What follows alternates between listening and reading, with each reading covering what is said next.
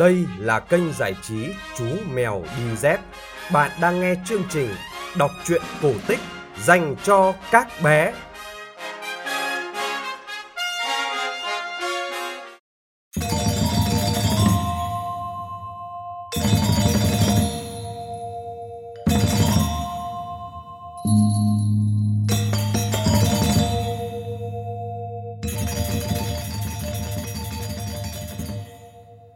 Các bạn nhỏ thân mến, các bạn đang nghe chương trình kể chuyện cổ tích phát vào 9 giờ tối hàng ngày trên kênh giải trí Chú Mèo Đi Dép. Tối nay, chúng ta sẽ cùng nghe câu chuyện Nàng Tiên thứ 9, cổ tích dân tộc Hơ Rê.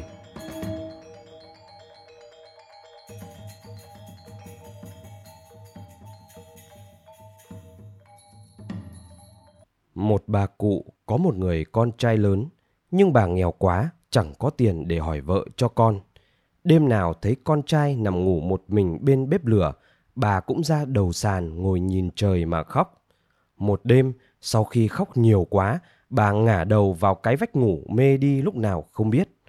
Một ánh chớp lóe, bà cụ vội mở mắt thì thấy một ông già râu tóc bạc phơ, mặc áo xanh, đi giày xanh, chống gậy xanh, đứng trên ngọn cây mít. Hoảng quá, bà cụ định chạy vào bếp thì đã thấy cụ già khoát tay, cất giọng hiền từ bảo. Ta là tiên, biết bà đang khổ vì cảnh nghèo khó, không có tiền đi hỏi vợ cho con, nên ta giúp. Ngày mai, bà bảo con trai bà đi theo hướng ta chỉ, cứ đi mãi đến ngọn núi có phiến đá trắng to như cái nhà kia, thì sẽ thấy chín nàng tiên xuống tắm. Con trai bà yêu cô nào thì cứ lấy đôi cánh của nàng tiên ấy đem về nhà là được. Nói xong, tiên ông biến mất. Mừng quá, bà cụ liền đẩy cửa vào thổi bếp lửa cháy bùng lên, gọi con dậy, kể lại đầu đuôi câu chuyện vừa qua. Tờ mờ sáng hôm sau, người con trai gói cơm, đeo ống nước, băng rừng, leo núi, leo hết núi này đến núi khác, đúng trưa mới đến chỗ ông tiên bảo. Một cảnh tuyệt đẹp hiện ra trước mắt. Hồ nước xanh biêng biếc, trong vắt như gương, có đường xuống hồ tắm. Trên bờ hoa thơm cỏ lạ đang đua nở khoe sắc cùng ong bướm, sỏi đá lấp lánh như kim cương. Bỗng từ trong đám mây hồng có chín nàng tiên mặc áo xiêm trắng đang bay dần dần xuống. Chàng con trai nghèo liền nép vào bụi nhìn theo. Chín nàng tiên đã đứng trên các phiến đá ngọc, cởi cánh ra, lội xuống tắm. Nước trong, da các nàng tiên trắng ngần, nhìn cô nào cũng đẹp lộng lẫy như mặt trời mọc. Duy có nàng thứ chín là đẹp hiền hậu hơn cả. Tóc nàng đen mướt và dài như dòng suối. Giọng cười trong và thanh như tiếng sáo ngân vang. Miệng đẹp hơn hoa nở, mắt sáng như sao. Khi nàng nhìn vào vật gì thì vật đó rực lên như có trăm ngàn ánh hào quang chói sáng. Chàng trai liền lẻn đến lấy trộm cặp cánh tiên của cô thứ chín rồi trở về nhà. Trống trên trời gióng bảy hồi khoan nhặt, báo giờ các cô phải về tiên cung. Tám cô chị lên bờ, lắp cánh của mình và bay trước, còn cô em mải đùa nghịch dưới làn nước mát lên sau. Không thấy cánh tiên đâu nữa, nàng hoảng hốt cuống cuồng chạy quanh bờ. Trống trên trời vẫn rục rã, sắp đến giờ đóng cửa thiên đình, nàng tiên thứ chín lại chạy quanh bến nước chăm chú tìm lại nhưng không thấy. Nhìn dấu chân người còn in trên cát mịn, dấu chân trên đường xuống núi, biết có kẻ lấy đôi cánh của mình rồi, nàng vội vã cài lại áo xiêm, lần theo dấu chân đi mãi. Xế chiều, nàng đến một ngôi nhà sàn nhỏ, dựng lẻ loi dưới chân núi. Nàng đang phân vân, không biết đi ngả nào thì một bà cụ đến bên nàng chào hỏi. Cháu ơi, đường xa vắng vẻ, cháu đi một mình như thế này nguy hiểm lắm. Cháu hãy vào nhà ta ăn cơm, uống nước rồi nghỉ lại đã. Nhìn nét mặt hiền hậu của bà cụ, nàng tiên gục đầu vào vai bà khóc, kể lại việc nàng bị mất đôi cánh tiên nên không về trời được. Bà cụ đưa nàng vào nhà, Chàng con trai sung sướng bước ra chào hỏi, rồi vào rừng bẻ măng, nhổ nấm, đem về đưa mẹ nấu canh cho cô gái ăn.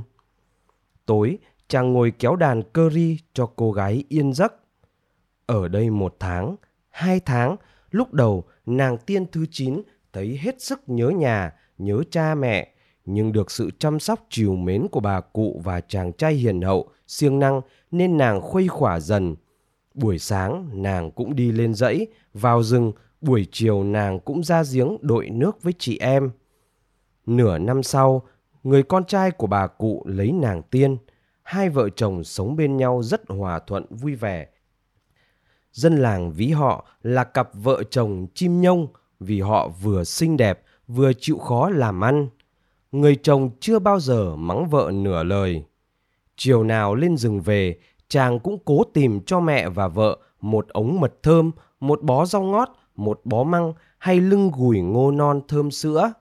Hai mùa, ba mùa, đến một đêm trăng tròn vành vạnh, nàng tiên thứ chín sinh được một đứa con trai kháu khỉnh.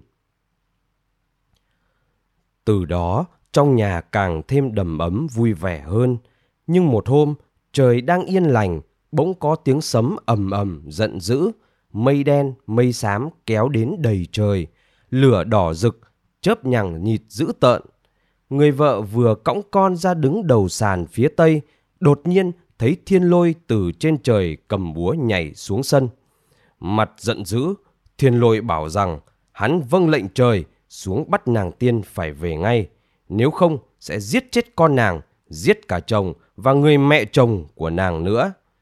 Thương con, thương chồng quá, nàng tiên ngã gục xuống khóc nức nở, rồi chạy vào nhà, rút ba ống nứa dài, vắt đầy sữa, nhẹ nhàng đặt con lên chiếu, cắt một nắm tóc để lại cho chồng, rồi theo thiên lôi về thiên đình. Buổi chiều, hai mẹ con người chồng về nhà, không thấy nàng tiên, chỉ thấy đứa con nằm ngủ bên nắm tóc thơm của mẹ nó. Nhìn cây cối ngả nghiêng cháy xém, biết có điều hung dữ xảy ra. Chàng cõng con trên lưng, bước xuống cầu thang đi vào rừng. Nhìn trời khóc suốt 9 ngày đêm. Tiếng khóc ai oán, ấm ức, nghe nghẹn cả cổ, đau cả lòng. Được tin, dân làng thương quá, rủ nhau giúp sức, góp của. Nhớ bác thợ rèn chuyên nghề làm chim sắt biết bay, đúc cho hai cha con người xấu số ấy một con chim công sắt. Được chim sắt rồi, hai cha con ngồi trên lưng công bay vút lên trời, qua mây hồng, mây bạc, mây xanh, đến sông Hằng sắp tới triều đình, thì công sắt không tài nào bay qua được. Gió to, sóng gầm dữ dội. Năm bảy lần con công cất cánh đều lao đao muốn rơi. Hai cha con đành ở bên này sông. Một hôm, người vợ ra sông giặt áo. Đứa con nhỏ thấy mẹ, liền gọi lên, Mí ơi! Người vợ quay sang, hai vợ chồng nhìn thấy nhau, nhưng không gần nhau được. Đau khổ quá, họ bưng mặt khóc. Dân làng trời thấy vậy vô cùng thương xót. Họ vào xin thiên đình cho hai vợ chồng được gặp nhau. Nhưng thiên đình không cho, viện cớ sắp gả nàng tiên thứ chín cho chàng trai thuộc dòng họ quyền quý. Không quản ngại, dân làng trời liên tiếp cử người đến gõ cửa, buộc thiên đình phải xử. Cuối cùng, Ngọc Hoàng phải xuống lệnh, nếu chồng cô thứ chín làm được mấy việc sau thì mới lấy được con gái nhà trời. Thứ nhất là trong một ngày phải nhặt hết số vừng rơi trong khu dãy dài bằng một khoảng chim bay mỏi cánh. Thứ hai là phải ăn hết những ớt gió đã chín trong một khu rừng ớt. Thứ ba là phải làm một cái nhà bằng kim cương thật đẹp giữa sông Hằng. Thương con, thương vợ, người chồng phải nhận. Sáng hôm sau, hai cha con dậy thật sớm để nhặt vừng, nhưng mãi cho tới trưa khi mặt trời đã ở giữa đỉnh đầu mà vẫn chưa nhặt được bao nhiêu. Thấy thế, tiên ông liền đọc phù chú, gọi một bầy chim sẻ đông nghịt bay xuống nhặt hộ, chẳng mấy chốc đã hết nhẵn. Nhưng còn rừng ớt chín đỏ kia làm sao hái cho hết được. Người chồng cố hái ăn, bụng nóng như lửa đốt, mắt đỏ xè, thế mà mới ăn được mấy quả đã há hết cả miệng, nóng không chịu nổi. Tiên ông thấy vậy, liền niệm thần chú, hóa ra một đàn chim trào mào bay xuống ăn giúp. Trong giây lát, cả rừng ớt chỉ còn trơ lại cành lá. Đến bây giờ, chim chào mào đỏ đít là do ngày xưa nó ăn ớt cứu người. Đã đến lúc phải xây nhà kim cương giữa sông Hằng chảy xiết. Chàng trai và dân làng trời đổ rất nhiều công đặn gỗ thả xuống sông. Nhưng gỗ dù nặng dù to mấy cũng đều bị nước cuốn phăng đi như cuốn một chiếc lá. Một ngày không được, một tháng không được, một mùa không xong. Hết phương kế, chàng trai ôm con ngồi bên bờ sông than khóc thảm thiết. Thần cá nghe thế liền ra lệnh cho cá trình, cá sấp, cá chép, lươn, trạch, cua, rùa, cá lóc, cá ngạnh đều bơi lại giúp. Một con trình to lớn quẫy mạnh, nhô đầu lên bảo. Anh đừng lo, ngày mai anh sẽ có nhà đẹp và anh sẽ được gặp vợ. Hãy vui lên, đừng khóc nữa. Quả đúng như vậy. Sáng hôm sau, khi mặt trời vừa thức giấc, bỗng có một ngôi nhà lấp lánh bằng kim cương hiện lên đổ sộ giữa sông. Xung quanh sóng vỗ giạt rào. trước nhà vốn do các loài cá xây nên, cá trình nhận làm cột, cá lóc làm sạp, cá sấp, cá chép làm mái nhà, cá ngạnh làm xà, rùa làm bếp, cua làm móc chiêng, lươn trình thì nối đuôi nhau thành một cái cầu tuyệt đẹp từ bờ ra giữa sông.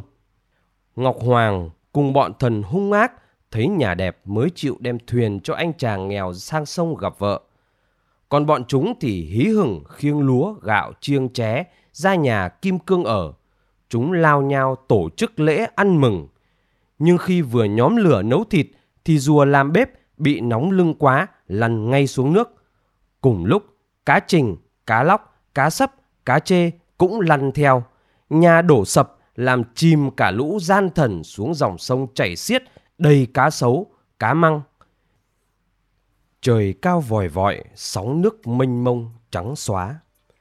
Từ đó, nàng tiên thứ 9 và chồng được cai quản thiên đình, làm cho mưa rơi xuống, mát mẻ trần gian, làm cho nắng chiếu xuống để cây cỏ xanh tươi, bốn mùa hoa nở.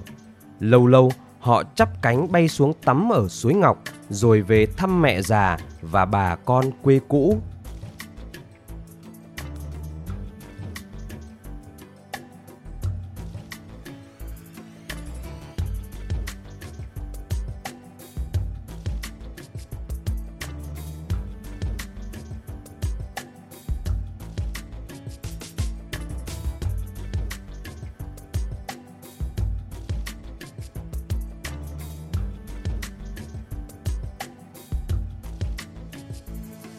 Các bạn vừa nghe xong câu chuyện cổ tích Nàng tiên thứ 9 phát trên kênh giải trí Chú Mèo Đi Dép. Kênh giải trí Chú Mèo Đi Dép đã có mặt trên Apple Podcast, Spotify và Google Podcast. Bố mẹ nhớ like và chia sẻ cho mọi người cùng biết để kênh Chú Mèo mau lớn nhé. Nếu thấy câu chuyện thú vị, bố mẹ đừng quên donate cho chú mèo đi dép tại cổng vrdonate.vn và trang thanh toán trực tuyến paypal.com. Để biết thêm chi tiết về chương trình, các bạn có thể truy cập chú mèo đi dép.com hoặc fanpage chú mèo đi dép. Chúng ta sẽ gặp lại nhau trong chương trình kể chuyện vào 9 giờ tối mai. Còn bây giờ, xin chào và chúc bé ngủ ngon.